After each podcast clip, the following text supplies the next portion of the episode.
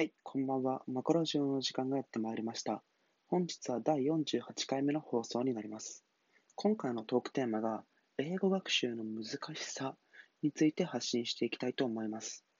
このマコラジオは社会人いちねんめの私、マコが、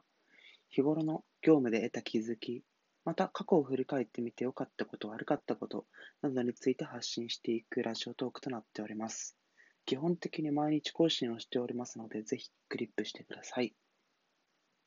では、今回のテーマに入っていきたいと思います。今回はだいよんじゅうはちかいめ、英語学習の難しさといったテーマでお話ししていきたいと思います。で、このトークテーマを選んだ背景として、前回の放送にもあったように、私今、結構英語学習に力を入れていて、で、その過程で得た気づきとかを今回まとめて発信していけたらなと思って、このトークテーマを設定することにしました。で、結論から言うと、まあ、これまで幾度となく私って英語学習、英語学習にまあ挑戦してきたんですけれども、まあ、何度も挫折、挫折をして、で、ずっとずっと英語から逃げてきた人間なんですよね。で、今回ついに、まあ、逃げることができないような状況に追い込まれてしまって、今、英語学習を、まあ、一からやっているんですけれども、まあ、結論から言うと、やっぱり難しいですね、英語学習って。で、その、これまで確かに受験の勉強とかで英語を使ったり、まあ、資格試験の勉強、まあ、トーイック ですね。で、英語の勉強とかはしてきたんですけれども、受験に関して言うと、いちねんかん浪人したのにもかかわらず、大学入試センター試験でにひゃくてんちゅうひゃくにじゅってんしか取れないという致命的な出来の悪さですし、で、まあ、でもその得点の割にはまあ運よく、まあ、そこそこの大学に入れて、で、就職活動が始まって、まあ、トーイック 勉強しなきゃなと思って、まあ、最初に受けた トーイック が、確かごひゃくてんあるかないかぐらいの得点で。で、その後 トーイック に関しては、あれって正直、英語があまり得意でなくても、まあ、試験の、その、方式とか、コツをつかめば、全然得点を上げることができるテストなので、私は運よくはっぴゃくてんをこう、はっぴゃくてん以上、はっぴゃくなんてんかな、まではまあ取ることができたので、まあ、まあまあ、その時には英語を勉強したんですけれども、で、今回求められている英語っていうのが、その英会話なんですよね。で、この勉強ってこれまでのそのセンター試験とかトーイックの勉強では一切触れてこなかった領域で、で、確かに私、その簡単な文章とかだったら、読むことはできるんですよ。で、まあ、ある程度書くこともできる人間で。で、一方で、まあ、話すことって、言うて、多分皆さんもそうだと思うんですけれども、ほとんど多分、英語学習において触れてこなかったと思うんですよね。で、まあ、だからこそ、その自分のその、英会話の力っていうものを、まあ、得得するためのコツとかもわからないですし、どういったその体制で勉強すれば、まあ、最短である程度話すことができるようになるのかなとか、まあ、いろいろ考えながら今試行錯誤している段階になります。で、やっぱりその難しい理由としては、その相手に言われたことをがまず理解できて、つまりリスニング力と、まあ、英会話って、そのリスニング力かけるスピーキング力のまあふたつの軸なのかなと思っていて。で、その、なので、そもそもその相手が質問してきたことに対して答えることができないと、まあ、英会話って成り立たないじゃないですか。で、私はその英会話を構成するこのふたつ、リスニングとスピーキング、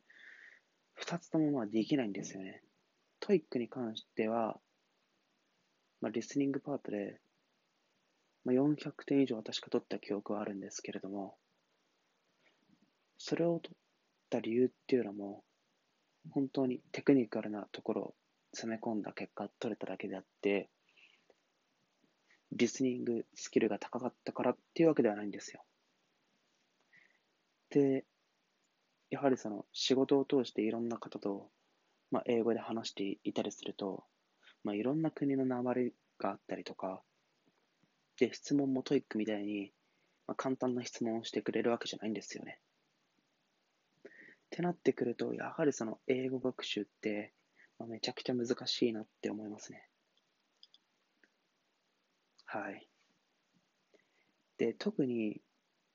その、ちゃんとコミュニケーションできなければ、まあ、そもそもビジネスとしての土台に立てないというか、たとえ私はその、仕事に対してのスキルとか知識を持っていたとしても、一緒にその関わる人たちとコミュニケーションを取ることができなかったら、本当に本当、お話にならないというか、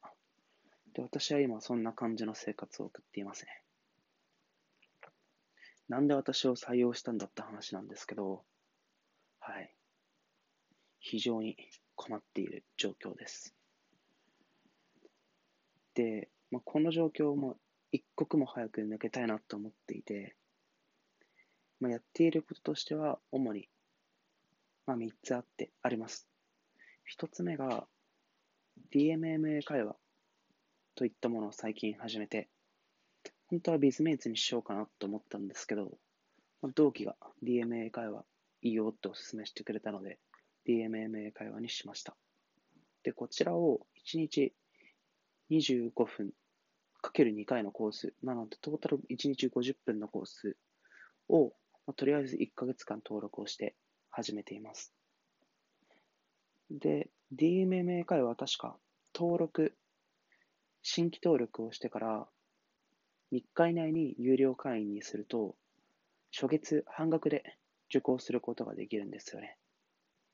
で、本来ならば、私が今取り組んでいるコースっていうのは、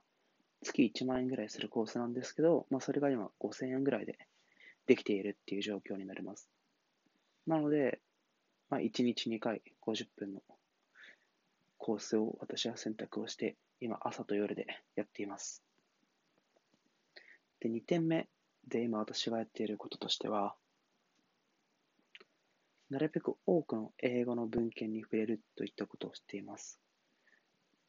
で、その、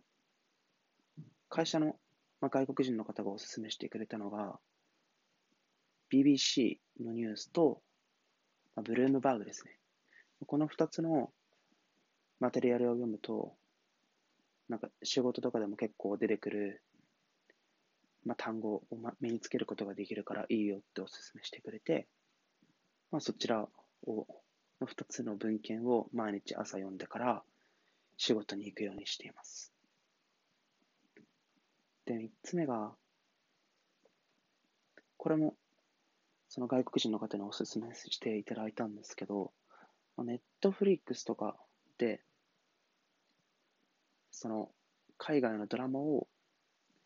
英語字幕、英語音声で見ることをおすすめされたんですよね。自分が一度見たような作品でも全然いいので。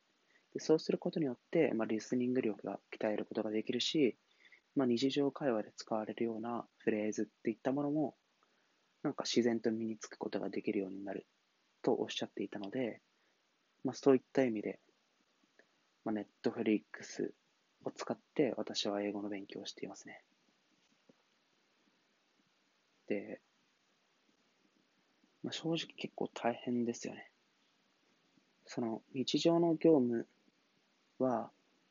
まあ、専門的な単語が飛び交っていく中で、かつ英語で聞き取らなければならない。で、業務後もその専門的な知識をキャッチアップするために、まあ、参考書とか読んだりしつつ、そもそも英語の土台がないと話に、話に入っていけないので、英語の学習もする。といった最近は毎日送っています。まあ、考えてみれば、これまで本当に自分が英語学習をしてこなかったツケが回ってきたって話になってしまうんですけど、まあ、逆を返せば、まあ、こんなにいいチャンスはないなとも思っていて、で、この機会に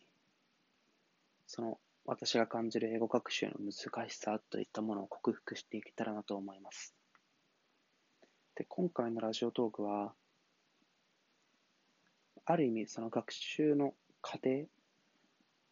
を発信するといった意味でなんか取っていて、で、今現在はまだ本当英語喋れないところなんですけど、これがにかげつごとかさんかげつごに、まあ、振り返って聞いてみたときに、あの時にああいう風な工夫をしていたなとか思って振り返ることができたら面白いなと思って